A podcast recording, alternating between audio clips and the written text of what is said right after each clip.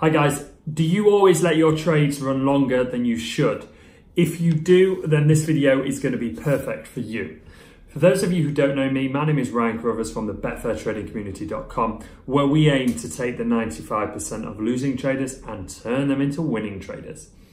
Hit subscribe if you are new. If you aren't and you haven't hit subscribe, please give it a hit.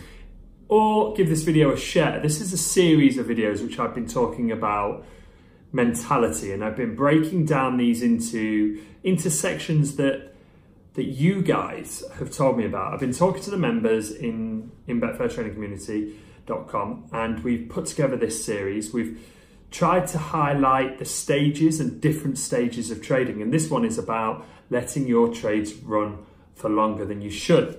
This is going to be a good one because we've all been there, haven't we? You know, you've got into a situation when you're trading, whether that's a red or a green, so you're in a losing position or a winning position, and we start to hope. You know, we're hoping now. We're praying to the trading gods that we're going to turn this situation around and it's gonna gonna turn into a break even if we're in a red, for example, because we're going to get out at break even, aren't we? We're telling ourselves if it turns round and we get to break even, we're going to get out, aren't we? We've, how many times have you told yourself that? I'm just going to leave that there. How many times have you told yourself that? Just answer. You don't need to pop it in the comments below. If you want to, you can. Because we're going to get out at break even because we can't lose money. We just cannot lose money, can we? Why can we not lose money? You know, we're going to have to let this trade lo run longer than we should. And we get a slightest glimpse that it's moving in the right direction. And then bang, guess what? It's gone. And we're in an even worse position. We trade out, we have battered the bank, and we're feeling horrendous. And we're going back to that, you know, that low pain in the belly. You know, why has this happened again? And you know what? It's a result of a couple of things. I'm going to go into them. So it's a fear of taking a loss, or it's just greed. You know, if you didn't get out when you had the profit that you would have been happy to take, that's greed. You know, we've all had this experience that we're scared of taking a loss or we've been greedy in situations. And it's really dangerous as a trader. It is really dangerous it's something that we've all experienced and it's brutal and you've got to get out of this hole. And I know it's really, really tough. I know the thought process is to let the trades in the green run. And then the ones where you can, you should cut your losses and you should exit, you know, to protect the bank when a trade is going against you. But to do this, you have got to understand when a trade has got room left to run without greed getting in the way and sabotaging it. Because if that happens, you become your own worst enemy. Now, in theory, guys, this sounds really easy, doesn't it? But we all know that in reality, it's a whole different different story, isn't it? Just comment below if you've been in this situation. The losing feeling is the worst. It really is. You know, people will say that they can manage their emotions when they lose. But guess what? You're not a robot. People are not robots. And I'm going to tell you a real something now that has never changed the whole time that Betfair has been about. You're not going to know which way the market is going to go 100% of the time. Nobody can. Can they? It's not just Betfair. It's it's stock market trading, it's forex, any kind of trading. Is there ever a trader who has been right 100% of the time? Warren Buffett, for example, the best trader ever, isn't right 100% of the time. As human beings, we are pre wired for loss aversion. And you know, we want to ignore, sometimes even totally forget or avoid the losses so this is one of the reasons why we let losses run. We are afraid of taking the loss. We're stubborn in our thinking. And when you hit that trade out on a loss, that is the point when it becomes real. You know, you have lost. Your thoughts were not correct. the way you priced that match up, the way you did your research, the way you thought about that trade, you you were wrong. And and you've got to accept that. And you've got to keep a clear head. Because if you can keep a clear head, you can identify the problem early. And that's the difference between a stubborn trade and a profitable one. So, research suggests that despite knowing the obvious and most logical course of action to take, people will deviate from this path and experiment. They will look at other markets to put money into to chase their losses. This is a one way ticket to blowing your bank and something that I really, really strive for you not to do. I always harp on about the trading plan and having rules to follow but having these and sticking to them will limit your exposure and protect the downside.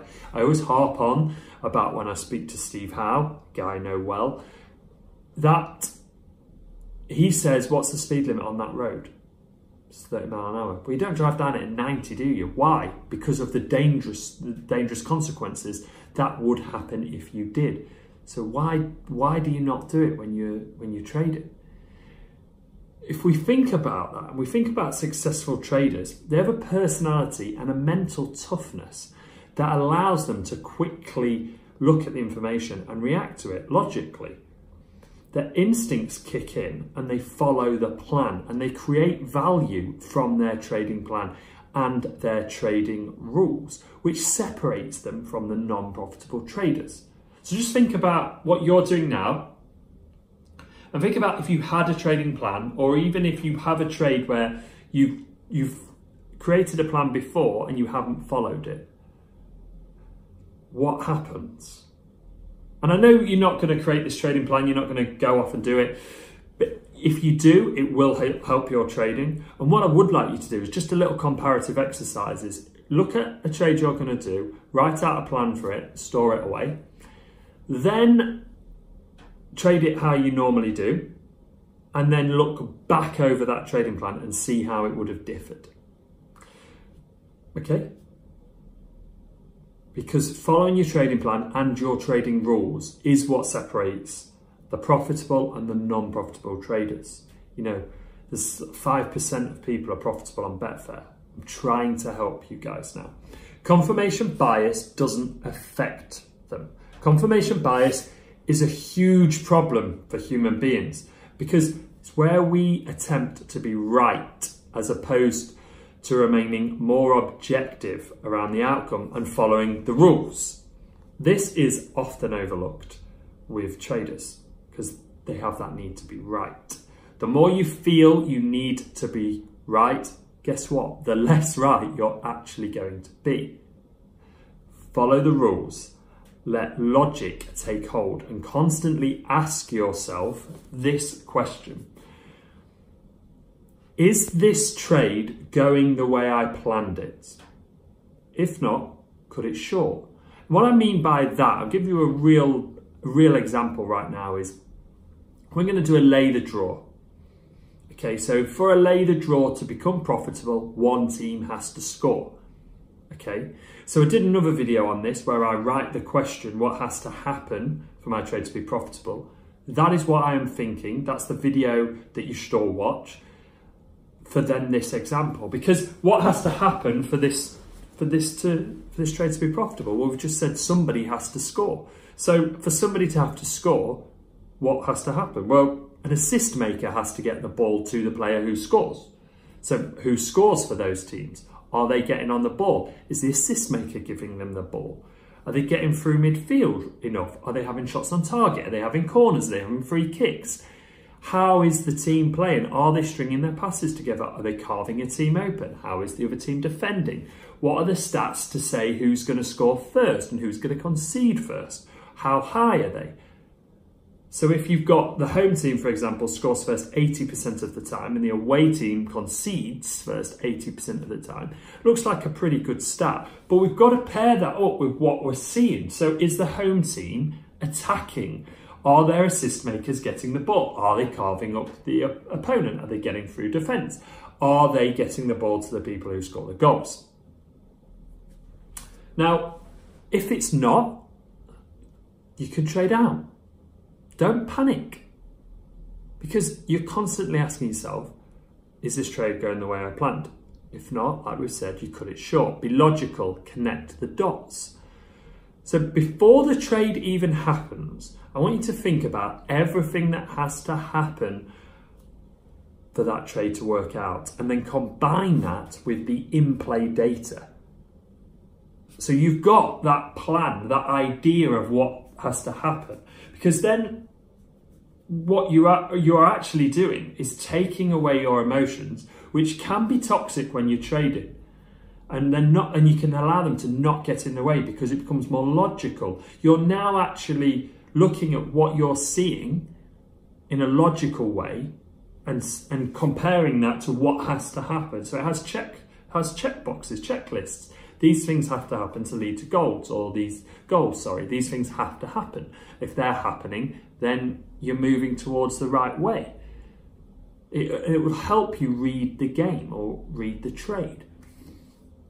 So I just touched a little bit there. Emotions when trading will happen and they can be very toxic. We cannot get away from this. But what can be done? The first thing I want you to remember is that you are a trader. You are there to trade in and out of things over the shorter term. Proper good traders research their trades and they not only follow their trading plan, but they have set rules. So if this happens, I will do this, etc., etc., etc. So some of the best traders in BTC, they really embrace this and they have taken this on board and they've become very profitable from it. And you can see that in the way they talk, in the way that they engage with the community, in the way that they put their trades up and explain this. I also, I don't want you to focus on the win rate. Oh, controversial, but most beginners are always looking for a high win rate in terms of wins to losses. And this stems, I think, from childhood where we are rewarded for being right. Now we associate this with needing a high win rate, and this can ruin your trading and actually force you to take a quick, smaller profit and cut a good trade short. What we are aiming for, like I've said, is to build you up to logically assess your trades. So you'll be able to cut the losses short and you'll be able, because they're not following that plan, are they? And they have no chance of doing.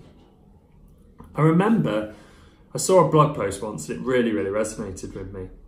And it said, Remember, the captain of the Titanic was only wrong once. It is the size of the mistake that matters, not the number. Just think about that, guys. So, the size of your mistake, not the number. So, my final takeaway is that I want you to constantly assess the trades and think about are your original thoughts coming correct? This is the same no matter what sport, what has to happen for your trade to come good. Break it down and build upon it. So that's another one of these videos in the series, guys. Please do let me know what you've taken away from these videos and what other content you would like to see around this topic. I do have a couple more planned. And as I say, these have stemmed from members, people on Twitter, and people like you guys watching this and commenting. We read every single comment, we reply to every single email and tweet. If you want more information, visit www.betfairtradingcommunity.com and like I say, hit subscribe.